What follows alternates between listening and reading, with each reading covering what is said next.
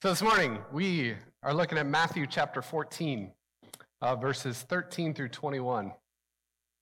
Uh, Matthew 14, 13 through 21. We've looked a long time ago at Matthew's version, of, or at Mark's version of this story.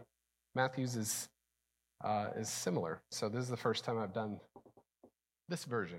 I like it. So Matthew 14, 13 through 21, you'll find it on the screen or on the screen. Um, Otherwise, if you've got it, you can follow along that way as well. Before we do, let's pray. God, we we just say thank you for once again uh, meeting us here in this place.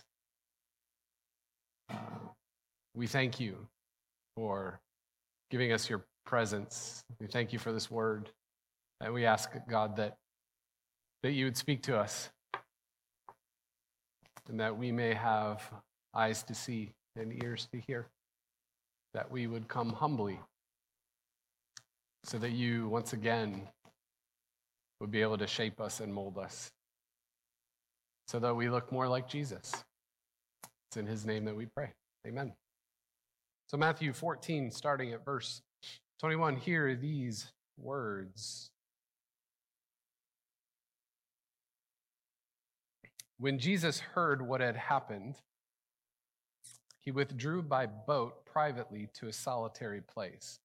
When he heard what happened, I'll tell you about that later. There's sort of a flow to Matthew's telling of the Jesus story that I'll bring us into once we read the story. So, when Jesus heard what had happened, he withdrew by boat privately to a solitary place. Hearing of this, the crowds followed him on foot from the towns. When Jesus landed, he saw a large crowd. He had compassion on them and healed their sick. As evening approached, the disciples came to him and said, This is a remote place, and it's already getting late. Send the crowds away so they can go into the villages and buy themselves some food. And Jesus replied, They don't need to go away. You give them something to eat. We have here only five loaves of bread and two fish, they answered. Bring them here to me, he said. And he directed the people to sit down on the grass. Taking the five loaves and the two fish and looking up to heaven, he gave thanks and broke the loaves. Then he gave them to the disciples, and the disciples gave them to the people. They all ate and were satisfied, and the disciples picked up 12 basketfuls of broken pieces that were left over. The number of those who ate was about 5,000 men, besides women and children. We will go that far. So, like I said, there's sort of a flow to what Matthew's doing here, and I, I want us to I want us to be able to enter into that flow. So, we're going to talk just for a few minutes about uh, some of the things that happened right before this event uh, took place. And there's some sort of themes that are that sort of stay really consistent and pop up here again in this story. And I think it's important for us to do that. So, for Jesus, it had been kind of a rough day, sprinkled with some successes. You know, for this new young prophet from Nazareth named Jesus. So he'd been teaching some pretty hard things to understand, for people to understand. Now, the people in his inner circle were trying their best to understand what Jesus was teaching, but it seemed at this point that the larger crowds that began following Jesus uh, really didn't understand what, what he was getting at, because in reality, he was talking to them about things that are sort of hard, sort of hard to explain. Realities like the kingdom of heaven, some sort of final judgment, uh, a separation that's going to take place and weeping and gnashing of teeth, and really hard things to understand. And part of the point of what he was teaching was that it's not our job as human beings to decide who's in and who's out of the kingdom of heaven. It's not our job as human beings to figure out and decide for ourselves who's included and who's not included in the kingdom of heaven. All of that is God's job and only God's job. We just don't have the capacity to make decisions and choices like that.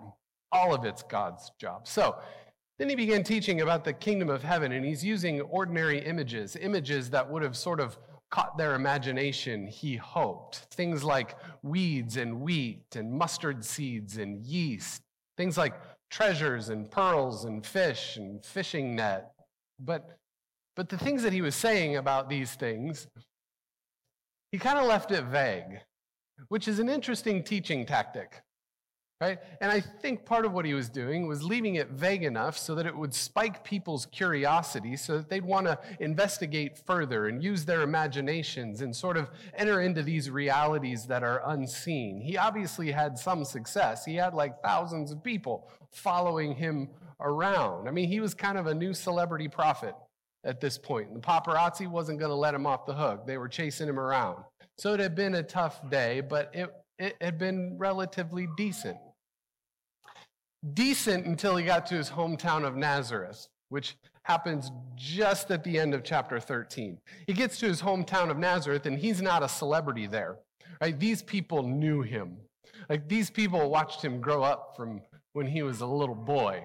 They knew his daddy Joseph was just an ordinary carpenter guy. They knew his mom Mary too, and his brothers and sisters. So, you know, there's nothing extraordinary about this family. They were just regular people. So who did Jesus think he was talking about all this divine stuff as if he as if he knew more about it than anybody else? So it made them sort of bitter. It made them resentful. He's in his hometown. Sometimes it's the people who think they know Jesus the most Sometimes it's those people who fail to understand who he is and what he's up to, which is an interesting thing. And so, since these people didn't seem to have eyes that hear and or eyes that hear, eyes that see and ears that hear, he decided not to make a big deal out of it because he's a mature human being. He wasn't going to push it. And so Matthew tells us that he decided at this point he wasn't going to do any miracles, not there in his hometown for the people who knew him best. He wasn't going to show up and show off like that because it wasn't going to help these people believe and understand who he is and what he was about anyway. So, no miracles. He was just going to move on. And then he gets word that cousin John, you know, John the Baptist, the guy who baptized Jesus in the waters of the River Jordan, he'd just been murdered by Herod, beheaded. Pretty gruesome. So at this point in the story, where we meet him now, he's grieving. He's super stressed out. He's bummed out. He's like got nothing left. Right? So we can understand why he decides to get in a boat. He's going to go find himself a solitary place to be alone and figure out what's next. Trying to sort of figure out how he's going to put the pieces of his life at this point back together again. But at this point, also in the story, the crowds are relentless. They're totally relentless. They hear about where he's going and they follow on foot. These people, they just they wanted to they wanted to hear him teach. They were hopeful. They wanted to be healed. And so they weren't going to leave Jesus alone when he really needed to be left alone. So he goes to find a spot. They hear where he's going and they follow on foot. And when Jesus lands his little boat, expecting to have some alone time so that he can put things back together again and figure out what's next, he sees the crowd. And instead of bolting, instead of shoving off to find another place for him to go so that he could do what he needs to do for himself, Matthew tells us that he, when he saw the crowd, he had compassion on them and he healed their sick. Remember, he's got very, very little left. And yet, he gives of himself anyway, and he heals their sick. But now we've got a logistical problem.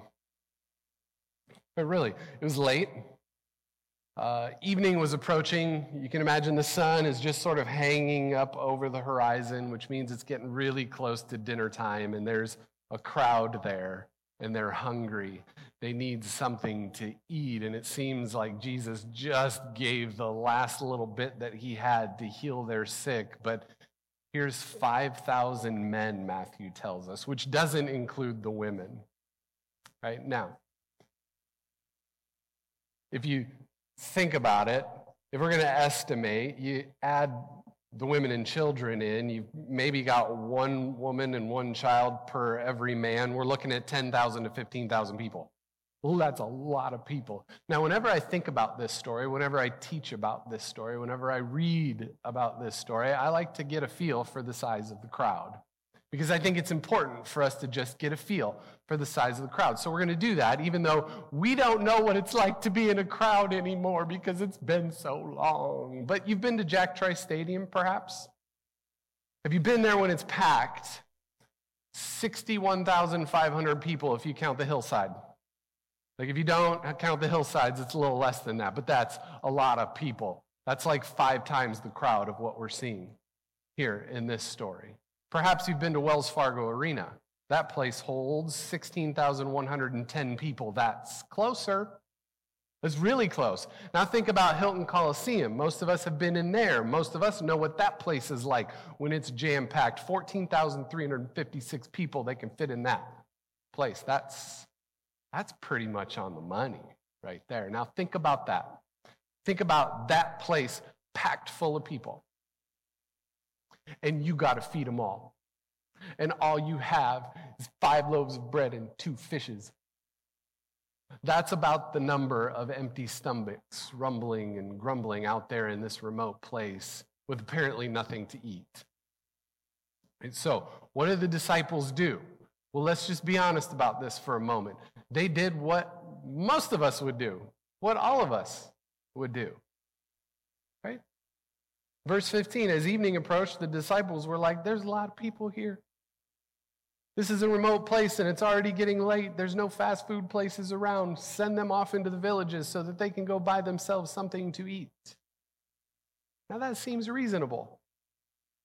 There's a lot of people, deserted place. Where were they going to get food? The problem was, I don't know how hard they really thought about it. I mean, they did a really good job of considering their resources five loaves of bread and two fish, but then they decided immediately that it wasn't going to be enough. Nope, not going to be enough. That's just like us human beings, isn't it? I mean, we're confronted with a problem that seems insurmountable, seems too large for us to tackle on our own, too big to handle. And we say, with no trace of creativity or no imagination whatsoever, we say, let somebody else take care of it. Like, it's their problem anyway. Let, let them figure it out for themselves. Like, we didn't create this issue for them. They came here all on their own. This is their problem. Let them go into the villages and figure out how to feed themselves. And these were poor people, poor, simple people following Jesus around. If you read John's version of the story, we come to find out that the loaves of bread were barley bread. These, these were the cheapest loaves you could buy. This was bread for the poor. Even if they could make it into town, maybe half of them had enough to buy enough bread for them to fill their stomachs right? Let somebody else take care of it. It's their own problem. Let them figure it out. You've heard the words of the English philosopher Edmund Burke. I think you've heard these. The only thing necessary for the triumph of evil is for good men and women to do nothing. Now, why do we think this way? Seriously, why do we think this way? Why do we shirk, shake off the responsibility to, to take care of other people? I think we know why. We, we, we take a look at the resources that we have at our disposal and we immediately decide that our resources are too small. We don't have enough. We never have enough. Because we have this worldview of scarcity that's that's deeply ingrained in us. We never have enough to make our own lives fulfilled. So, how can we make sure that we make sure that other people have lives that are fulfilled? We, we, how are we supposed to make sure everybody else has what they need when we always feel like we don't have enough? Why is that? It's because we have this worldview of scarcity, right? And it enters into our lives really subtly. Like it's so underneath the surface that we just don't think about it. Or sometimes we're challenged to think about it, and we do for a little while, and then we don't think about it for very long anymore. It's like the water, if we're fish, in which we swim. It's just the way things are, and it enters into our lives sort of, sort of uh, underneath the surface. Every time we turn on the screen, any screen, Every time we listen to the radio for driving around, every time we scroll through Twitter or Facebook or Instagram or whatever, we're being taught and shaped by the worldview of scarcity. Every time we see an advertisement, what is the message? Every single time, you don't have enough. You need more. You need whatever it is you're looking at right now. You need whatever it is you're hearing about right now, and you need it now. Advertisements do what they're supposed to do. Right? They create like this empty space inside of us. And then we then need to fill it with something. We always think we need and want more than what we have.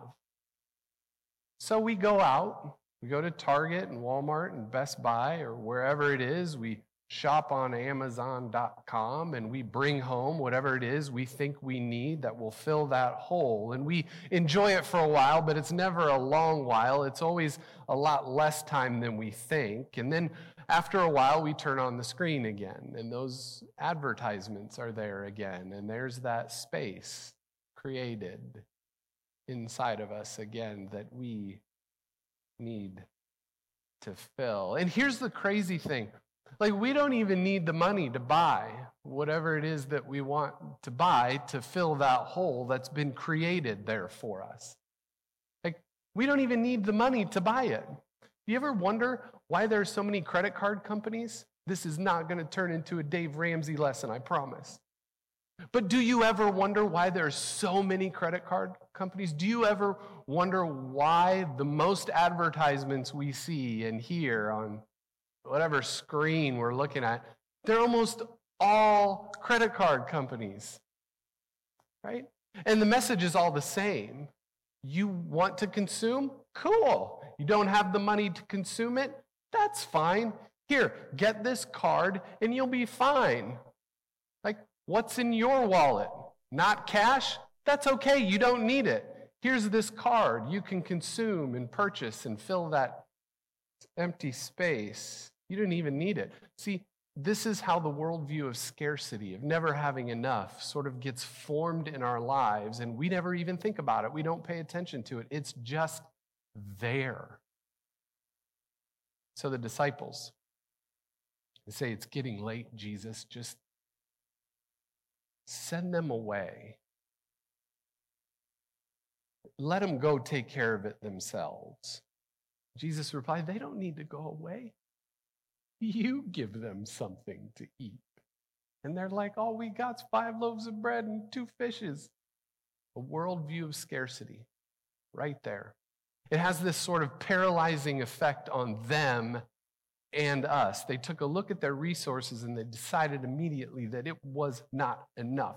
And because it wasn't enough, they couldn't, wouldn't do anything about it. They knew what they had, but forgot who was with them. I think they forgot. How could they forget? I mean, dude's right there. Five minutes earlier, they just watched him heal all of their sick people that just happened just five minutes ago. They took a look at what they had, but forgot who they had with them. They just thought, saw with their own eyes how he healed all their sick people. Maybe he made a blind man see, a deaf woman hear, a little child walk again. Maybe he helped cure a leper or helped helped straighten out an old woman's crooked back. They knew what they had but forgot who was with them. Jesus says, Great, five loaves of bread and two fish, that'll do it. Bring them to me. He had the people sit down, he took the food, gave thanks for it, broke the bread, gave it to his disciples. His disciples gave it to the people. They all ate and were satisfied, and the disciples picked up 12 basketfuls of broken pieces that were left over. Let's not forget who we have. Let's not forget who we have with us. The presence of the divine in Jesus is right here. And Jesus offers us a different worldview. It's a worldview not of scarcity, it's a worldview shaped by the theology of abundance. We have more than enough because we've got Jesus. And Jesus calls on us to just trust him, calls on us to, to give him what little we have and to trust that he's going to make it enough. But this call to trust doesn't count, cancel out our own responsibility, right? We're still in play here. This call to trust doesn't, doesn't throw out our sense of creativity or imagination. Just as the disciples had to take on the challenge that Jesus threw at them to give the people something to eat, I think so too. We're supposed to take on the challenge of and find solution to the problems of hunger and brokenness that we see all around us and trust that God is going to take care of the outcome. This is the way that God has always worked. Always worked through people to get what he wants done in the world done. And if we miss out on that and don't participate in that, we're missing 75 to 80% of what Jesus came to teach us and show us and reveal to us. He called the gospel. We're just missing it if we don't participate in that.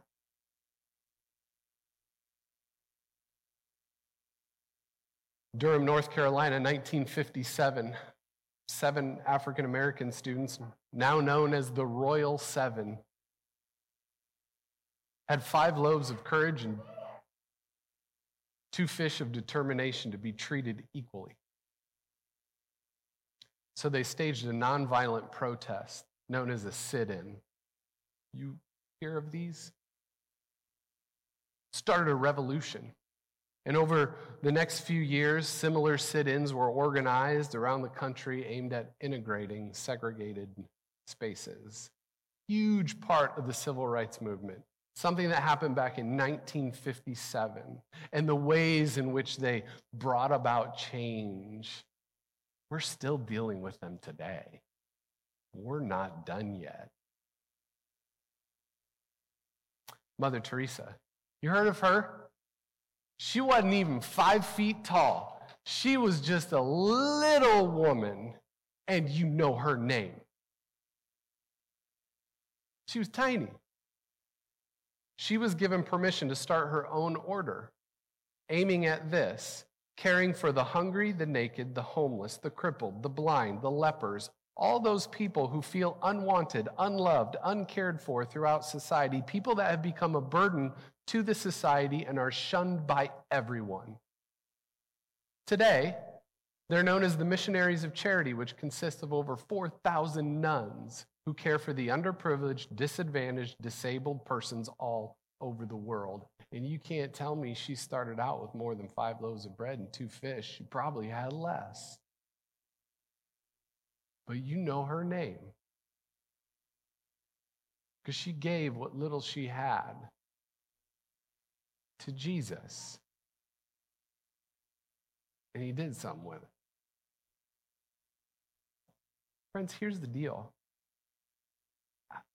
I think we know this in the deepest parts of ourselves, even though sometimes we don't feel like it. I think we know this in the deepest parts of ourselves that God has promised out of whatever little we have to give, I'll make enough of it more than enough. Because the rate of return on an investment in the kingdom of heaven, which is like a little mustard seed, when you plant it in the ground, then it sprouts and becomes the largest of garden plants. And it gives shade and shelter to the birds of the air. It's grace. The rate of return on an investment in the kingdom of heaven is much, much greater than anything, any investment on Wall Street. I don't care how you organize buying up stock. If you use your Reddit buddies or some other people, the rate of invest, the rate of return on investment in the kingdom of heaven far outweighs any of those gains. It's not even close. Our houses aren't going to get any bigger. Our houses won't be filled with more stuff that will fulfill our lives. None of that will happen. But our hearts will expand and people will be fed, and the world will be changed. If we just take what little we have, give it to Jesus, trust Him with the out. Let's pray.